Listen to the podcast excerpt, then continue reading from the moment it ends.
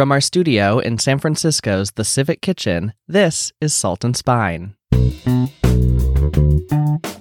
It's important to have a child spend time in the kitchen, the most secure, comfortable, loving place in the house. The smell of food, cooking, your mother's or father's voice, the clang of the utensil, and the taste of the food, his memories will stay with you the rest of your life. Hi, you're listening to Salt and Spine Stories Behind Cookbooks. I'm your host, Brian Hogan Stewart. You just heard from legendary cookbook author Jacques Pepin reading from one of his latest books, A Grandfather's Lessons. Jacques is one of those guests who likely needs no introduction. GQ magazine called him probably the most impactful living chef in America. He's cooked for three French presidents. He's led the culinary team at Howard Johnson's. He turned down the White House chef job when Jackie Kennedy offered it to him. He's hosted more than a dozen TV shows, including the Emmy Award winning Jacques and Julia Cooking at Home with Julia Child. And he's won two dozen James Beard Awards. Wow. He's also authored more than 30 cookbooks. Two of his earliest, La Technique and La Méthode, published in the 1970s, continue to serve as classic textbooks for those learning French cooking. And his dozens of other cookbooks range from technical to casual, including his latest works, Poulet et Légumes, a collection of, for the non-French speaking, chicken and vegetable recipes, and A Grandfather's Lessons, in which he cooks some favorite dishes with his granddaughter, Shorey. Born in France and cooking in restaurant kitchens there by the time he was 13, Jacques might have taught more Americans how to cook than anyone, though he never lost his charming, thick French accent. And at 82, he's still producing a cookbook or two a year we sat down with Jacques at San Francisco's The Civic Kitchen to talk cookbooks. Well, Jacques, thanks so much for joining us on the Salt and Spine podcast today. We're really glad to have you. Well, thank you for having me. I'm glad to be in San Francisco, kind of my second home, or my first television home. Yes, well, welcome back to your first yeah. television home. We're, we're glad to have you here. Um, and we're glad to have you here to talk about your new cookbook, uh, uh, Grandfather's Lessons, Cooking with Your Granddaughter Shorey. It's a beautiful and fun cookbook. Thank you. Well, we were not even supposed to have a cookbook there. We were doing a little thing together in the kitchen and uh, my friend Tom Hopkins with my photographer for like 35 years. We have a back kitchen uh, in my house in, in Connecticut. And uh, he said, let's do some little thing with Shorey too. And then Rux Martin with my, you know, my, not my agent, but the, the work for um, Houghton and Mifflin was of the editor. She said, but you're going to do a book with that. I said, not really, but if you want, she said, no, no, no, no, we've got to have a book. So I always like to simplify cooking in a very logical way, but then I super simplify it. I swear to do a, a curly dog here. yes. I used to be director of research for Howard Johnson in the 60, from 60 to 70 actually. And, uh, working there, I don't remember where that idea came from that I did. I started cutting the hot dog a certain way and they would curl up into what I call a curly dog. So we put that on a, like English muffin or whatever. And I did a relish with that. So some recipes were kind of fun like this, other a little more teaching. If it had been a choice only, we'll probably have do, have done a whole book of chocolate or dessert or whatever. That's what she liked. Yeah, it's a very fun cookbook. Um, and I think fun not just for kids, but very accessible to, I think, anybody uh, of all ages um, yes. who wants to cook together as a family. I thought too. And now, yeah, what I see, we have 36 video in there along the recipe. At the end of certain recipe, if we thought it was pretty visual, then we said to know how it's done, go to uh, and he tell you how to go on the internet to see uh, Shorey and I doing the demonstration, you know, so that was fun. Yeah. I noticed a theme in many of your cookbooks, and uh, you've written, you know, several dozen cookbooks yeah. now over the course of your life, um, has really been family. You've, you obviously had a cooking show with your daughter, right. Claudine. You wrote a couple cookbooks with her. She went on to write a cookbook that you contributed to. You now have a cookbook with your granddaughter, Shorey. How important to you throughout your sort of professional career of 60 plus years in kitchens ha- and 70 years in the kitchen, 70 years in kitchens, many, many years on yeah. folks' TV sets and, yeah. and in their home cookbook um, collections. How crucial has the theme of family um, and cooking as a family been to you through that process? Well, it, it is pervasive throughout all books that I have, although not necessarily I did La Technique and La Méthode, which was really how to show people how to cook from the beginning. In that context, I had a column in the New York Times for 10 years in the 80s, and I, I had a column called The Purposeful Cook. And that was, uh, how to cook very economically for a family of six. So then the, the, you know, the focus there was on the economy in the kitchen. So I did a book called Cuisine Économique out of this. Um, then I did two series on PBS called uh, Fast Food My Way. So I wanted to show people, uh, use the supermarket actually as a prep cook. You know, so in a professional kitchen, the prep cook come in the morning, bone out the fish, bone out the chicken, slice the, the, the, the mushroom, you know, wash the salad, the chop the shallots. So you have all that stuff in front of you. Nothing is ready, but it's ready. So I have many cookbook. I did a book for the, the Cleveland Clinic for cardiac patient, weight loss. But because I did so many shows on television, then there was always another idea. So a book coming with it. So those books are kind of focused in different direction. Um, many of those.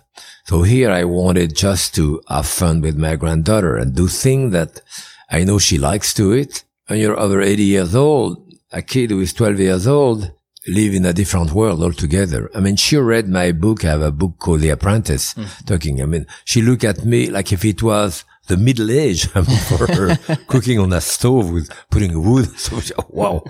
So, uh, you know, I'm still probably faster with my hand and a knife, but when she get to her iPhone or iPod, all that stuff. Yeah. She's much faster than I am. So, you know, establishing communication, they're cooking together, having fun. It's important it's important at the beginning. She was three years old and came to my house. In her house as well, she had a big garden. I said, get me some tarragon. No, that's not tarragon. That's parsley. Here is chive tested, you know, and so forth. And then, uh, I uh, go to the market with her. I say, okay, I need some pear. Make sure they are smell them. Make sure they are ripe. Or the tomato. So you know, you touch the food, you handle the food, you go to the garden. Then she step on a little uh, stool next to my counter to cook with me. She's now taller than I am, but at that point, I was very small. Give me a, give me a, a, butter. See, give me a tablespoon of butter. So how many tablespoons you have in that stick? How many stick you have in a pan? Okay, how many tablespoons I have in that cup of milk there?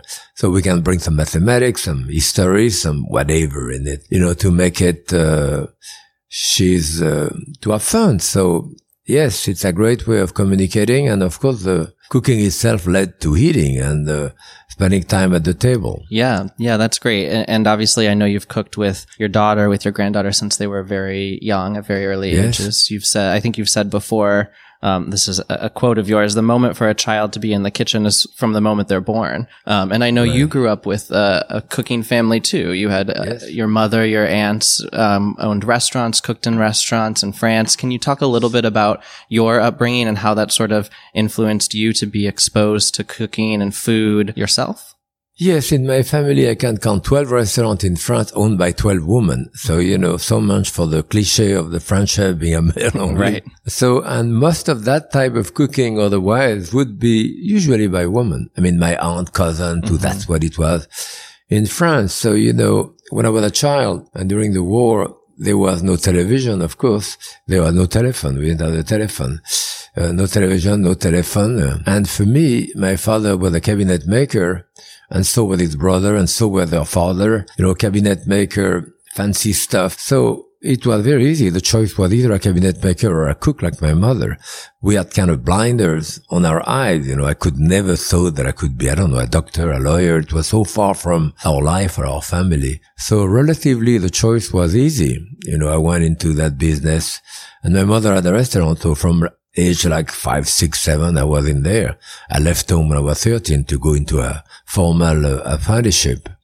So yes, I was very influenced by that. I am very, uh, miserly in the kitchen and uh, going back probably to the fact that we never throw anything at home, I did a show yesterday. I was in Napa and uh, one of the shows that I did, I did what my wife called fridge soup. Mm. So I ran, I ran the, the, refrigerator and I had a couple of wilted uh, uh, scallion, you know, a couple of black mushroom, you know, uh, half a leek, you know, uh, very soft tomato, some salad left over too. And then I did a soup with that and put a handful of couscous or oatmeal in it to thicken it at the end. So with a bit of Swiss cheese on top, great soup. So you know, that type of thing is very natural. and normal for us. And I find actually if I work with young chefs, if they can do that with food, I think it's uh, another way of uh, expressing your creativity. Yeah, and I think that's one of the things, uh, one of the aspects that's true about so many of your cookbooks is that they're based in the, in simple recipes that right. are delicious, that are technique focused, use all of the pieces of the vegetable in, in, um, in various ways. And that's yeah. something that I think has been a through line through all of your cookbooks that has made them Yeah, it really shouldn't classics. be trendy. It should be a way, it's a way of cooking. Right. You know? So, I mean, I've been married, as I say, over 50 years. And at the beginning, I cook, go somewhere on the road for a couple of days, come back, whatever I cook was still there, pushing the back of the refrigerator. My wife bought another thing in front or different. I said, why didn't you finish that? Why? So we get into those stupid arguments about this. now when I get home, refrigerator is clean. I don't know what she does with it. I don't care. But it's a, it's a way, uh, certainly, uh, it's kind of visceral for me because during the war, we didn't have that much to eat. And you know, there is no place in the world actually who, who uh, spoil or, or, disregard food the way we do in America. I mean, you can go. I've been from Russia to uh, to West Africa to uh, you know South America and China, any part in the world. There is no place who waste food as much as we do here. People yeah. use food, you know. So yeah. So it's a shame. Yeah, it is a shame. When you were working on this book with Shorey, do you have any favorite recipes or memories from putting that together? Yes, as I said, different recipe like uh, the, the curly dog or thing funny like that. Or yes. she wanted to do a cake for her mother. I said, fine, I know. Let's buy a good pound cake, like uh, Sara Lee, whatever it was. I think we're going to trim it, trim each side of it so it's nice. Put those trimming in the food processor, make a uh, crepe crumb, you know. And I said, I'm going to show you how to cut that cake into even slice. So I had two pieces of uh, wood. Now, actually, I use two rib of celery, one on each side of the cake. You put your knife flat so she can cook one side. Mm. And then again, a second side to cut it into four equal pieces like that, which is not that easy. Right. And then we had a jar of, uh, uh, seedless raspberry preserve. I say put that in the microwave for like a minute. We soften it a little bit. We put it on top. We put those four layer, put it outside and put all of our crumbs on top of it, slice it, put a little bit of mint there and a beautiful cake there too. That she did actually did for her mother. I wanted her, you know, to be able to do that by herself or to show a friend or whatever. So obviously you've been putting together cookbooks for decades, um, right. and, and, we're a, a, podcast dedicated to cookbooks and stories behind cookbooks. So I'm curious how you've seen either your personal process or just uh, your work in relation to the broader cookbook industry change over time. You know, you've gone from producing classic tomes right. like La Technique to now your cookbook with a curly, curly right. hot dog featured in it. I'm curious for sort of your take on how the cookbook industry and your work has evolved over time. There is probably more visual now, video and all, also. Right. Even in the picture itself, I remember uh, taking a Polaroid picture of the food and you wait until you get that to undo it to see what it looked like, then change something. To, wow, now it's in the computer. You change in one second, it's done. So, uh, the process itself is quite, is different. But for me, uh, it has been a, a process of simplification from the beginning to end, the last 70 years. And also it has to do with your metabolism as you get older. You know, I need less embellishment on the plate. I need to get to the core of the thing. And if I have a tomato out of the garden, full summer, it's really ripe, nice, and a great olive oil and uh, some coarse salt. I don't really want much embellishment around that, you know. So as you get older, you tend to take away, take away from the plate. When you're a young cook, you can to add, to add, to add mm-hmm. more, you know, so it's a process which, uh, I know I went through too as well as any other type of chef. So there is that process, simplification and so forth. And, uh, you know, I don't really know whether, uh, I'm more knowledgeable than I am about food. The way it goes now with a different type of ethnic food. So if you keep your eyes open, you always learn and learn. For me, uh, I still learn. And even many of my recipes that I look, I say, I did that. Why did I do that? I, I will simplify it further and further as I did with, uh, with my granddaughter philosophically at least, uh, you know, writing down a recipe is destroying the recipe. You know, the idea because you have no more freedom. Yet, uh, you still have to buy my cookbook. yeah, of course. But, uh, Uh, but yeah, I would tell people, you know, you buy a cookbook, wherever it is from, you should, to make, to, you know, to be fair to whoever wrote it, you should do it exactly the way it is in there the, the first time. And, um, and if it's good, you like it, you're happy with it, you're likely to do it again.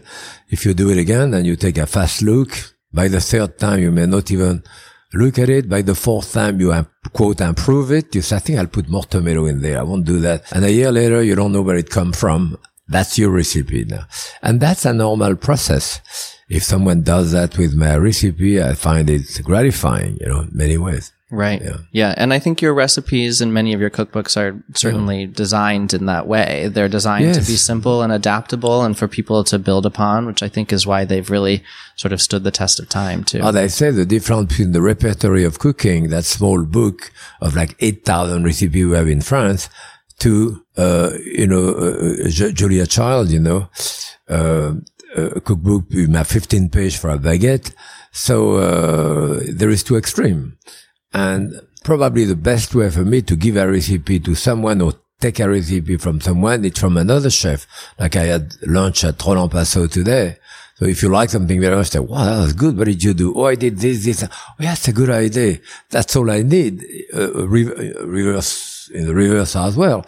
If you ask me too, I don't really need the proportion or the amount of stuff. I get an idea. So, which is different when you do with someone who doesn't know how to cook, you know when we did the series with Julia, people don't realize we had no recipe.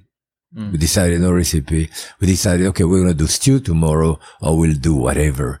So it was a great freedom in many ways. Crazy for the cameraman because they had no idea where we were going to go and do or whatever. Right. Uh, but we had no recipe, so we could put whatever we wanted in it.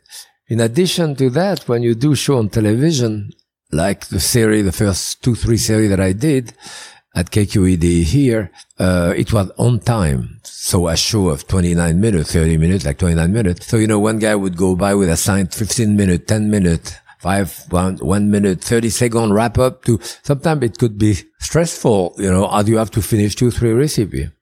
So when I started doing it with Claudine, I say, you know, she's here to be the, the the Vox Populi, if you want, and ask the question that people would want to ask, and I'm showing her. So I'm showing her how to do a dough, and she's struggling with the dough, pushing, and if a guy goes back with a sign three minutes, I push the key over, grab the dough and finish it up. so, uh, so fine, they let us go over, but not too much editing. I'm saying all of that to say when we did with Julia, Julia said, we're going to cook. When it's finished, we'll tell you. Some show were over a hundred minutes. I never know what happened to the other tag wow. to do. But, uh, so, you know, we had a lot of wine. We had no recipe and no limit of time. So, I mean, we had a good time right. cooking. So it's another way of doing it. Uh, but I think it did translate to the public to a certain extent. I think people realized we were having fun, even though we argue all the time. At the beginning of that series, she said, just write down you ready, you think what we should do, which I did about 75 name. She did about the same amount. And I think we used three of mine out of the whole thing. so, but it's fine. Other professional chef, if you have food on the table, I'll cook it one way or the other. I don't really need a recipe. In fact, I like it better if I don't have a recipe. So it was a nice way of doing it and we had a good time. We'll be right back with more of our conversation with Jacques Pepin. We're talking today with Jacques about his incredible cookbook resume, ranging from his early books on French cooking to his latest with his granddaughter Shorey. A Grandfather's Lessons has lots of fun recipes, from the curly hot dogs we're discussing, to cottage cheese pancakes with blueberries, to fish tacos, to a sandwich called a croque Shorey. And there's bonus videos online to complement the cookbook, which show Jacques and Shorey cooking together. Uh, and a testament to Jacques' ever present ability to be teaching, I even found myself correcting my plating thoughts as I was watching Jacques plate curly hot dogs. And that's one of the aspects of Jacques' career, and in particular his cookbooks and his TV shows, that really stands out. He's always teaching, and you find yourself eager to learn, never bored, able to grasp whatever it is that he's demonstrating, from dicing an onion to filleting sole. He's never produced flashy, highly edited shows. Uh, his cooking is real, and he's going to walk you through the recipes step by step, right there by your side. Slate's Gilad Edelman once wrote, Watching him, meaning Jacques, dice an onion or dip a kitchen toughened finger into boiling water is like watching Steph Curry casually hit a three pointer from half court. No, you'll never be that good, but it's a marvel to behold, and you ought to copy his form. And with a grandfather's lessons, that form is on full display. There's nothing like watching a master pass on his craft to future generations. Now, before we jump back in, I want to remind you that Salt and Spine is recorded at the Civic Kitchen, the recreational cooking school in San Francisco's Mission District. They offer hands on classes and events for home cooks. I know that you will love the open, airy, welcoming space. Really, it's perfect for learning different cuisines, uh, techniques, and styles from their staff of expert chefs. And we personally love their wonderfully curated cookbook wall, which you might have seen as the backdrop for all of our Salt and Spine interviews. Now, don't miss the Civic Kitchen's upcoming classes on topics like Chinese summer dumplings or Pretty Ugly with Michael Harlan Turkell, who we'll talk to later this summer. You can find a list of all the Civic Kitchen's classes and sign up at civickitchensf.com. Now back to our conversation with Jacques Pepin. One thing that makes your cookbook so unique too are the illustrations that you do. I'm obviously you're a very talented chef, but you're also a very talented artist, and we have like these oh, Also menus sitting in front of you. Yes. Um, and I think I've seen more of that come out in some of your more Right. recent cookbooks, and, and maybe even more to come. You have compared though uh, painters and cooks in some sense, and said that you don't really hold their hold them at the same level, and you sort of think of their crafts as a little bit different. A master painter and a master chef. Can you talk a little bit about the distinction you've made as you've explored both of those crafts? I mean, both for me, uh, the technique become very important. You know, you can go in a, you know, in an art school and learn how to mix yellow and blue to make green and do that with your thumb or with your spatula and all that and the low uh, perspective and so forth, unless you do abstract. And after two, three years, yes, you can stand outside, do one painting after another. Does that make you an artist? Not really, but at that point, you're a pretty good craftsman. If you're a good craftsman, if you happen to have talent in your hand, then it's much easier to bring that talent on a higher level because you have the mean in your hand. And certainly likewise in the kitchen, you know, first you have to be a craftsman, in my opinion, in chopping, cutting, cooking, all of that type of stuff. And if you don't have that much talent, you know, as I say, there is 24,000 restaurants in New York. Even if you don't have that much talent, you will still, have a craftsman, be able to run a kitchen properly, have a good food cost, have a, a good crew, and run a little restaurant. If you happen to have talent, like Thomas Keller, I say, or Tom Colicchio, or someone like this, then with that craftsman in your hand, then you can bring that talent on a higher level. You have a bit of creativity, then talent, a bit of love put into it, then you get to superlative cooking. And at that point, uh, there is maybe a bit of an affinity between the the artistry of a cook at the level maybe of, as I say, some Thomas Keller too, with a great painter. But up to a certain extent, I still look at cooking as a, a craftsman world, you know, more than uh, great artistry or whatever yeah. creation. But some people may disagree with me, but it's okay. I think that's a wonderful comparison. Um, well, you've written dozens of cookbooks. What's next for you? Well, more of the same until I die, I guess. You know, I have that book of menu that I'm doing coming this summer, so that's a bit different. And that's it. Yes, I still like to do some show with my granddaughter, with friends, and I did a show a couple of weeks ago, no, a couple of months ago with uh, Action Bronson in New York, and Yeah. played a big rapper and all that. Yeah. So that was different. What I, I can just imagine this. We What were smoking pot. a duo. yeah. I can't wait to watch that. So, uh, you know, you have different type of, uh, depending who you work with, it may be very different. And likewise, you know, for a young chef, they say, what do you think I should do? Well, very simple. All you have to say is yes, chef. That's basically it. I mean, again, if you're going to go work for uh, Daniel Boulud in New York, you're not going to change his cooking. I mean, you're there to learn. So all you do, you say yes, chef, and you do. And you try to look at the food through the eye and the aesthetic of that chef whether it corresponds exactly with your sense of aesthetic or your sense of taste is relatively immaterial. You're not there to please yourself. You're there to do it that way. So you do that for a couple of years. Then you go work with Jean-Georges and you do it for a couple of years again, you know, in a different way. Then you do it with uh, Thomas Keller. You know, again for a couple of years. So you absorb an enormous amount of point of view and enormous amount of knowledge too.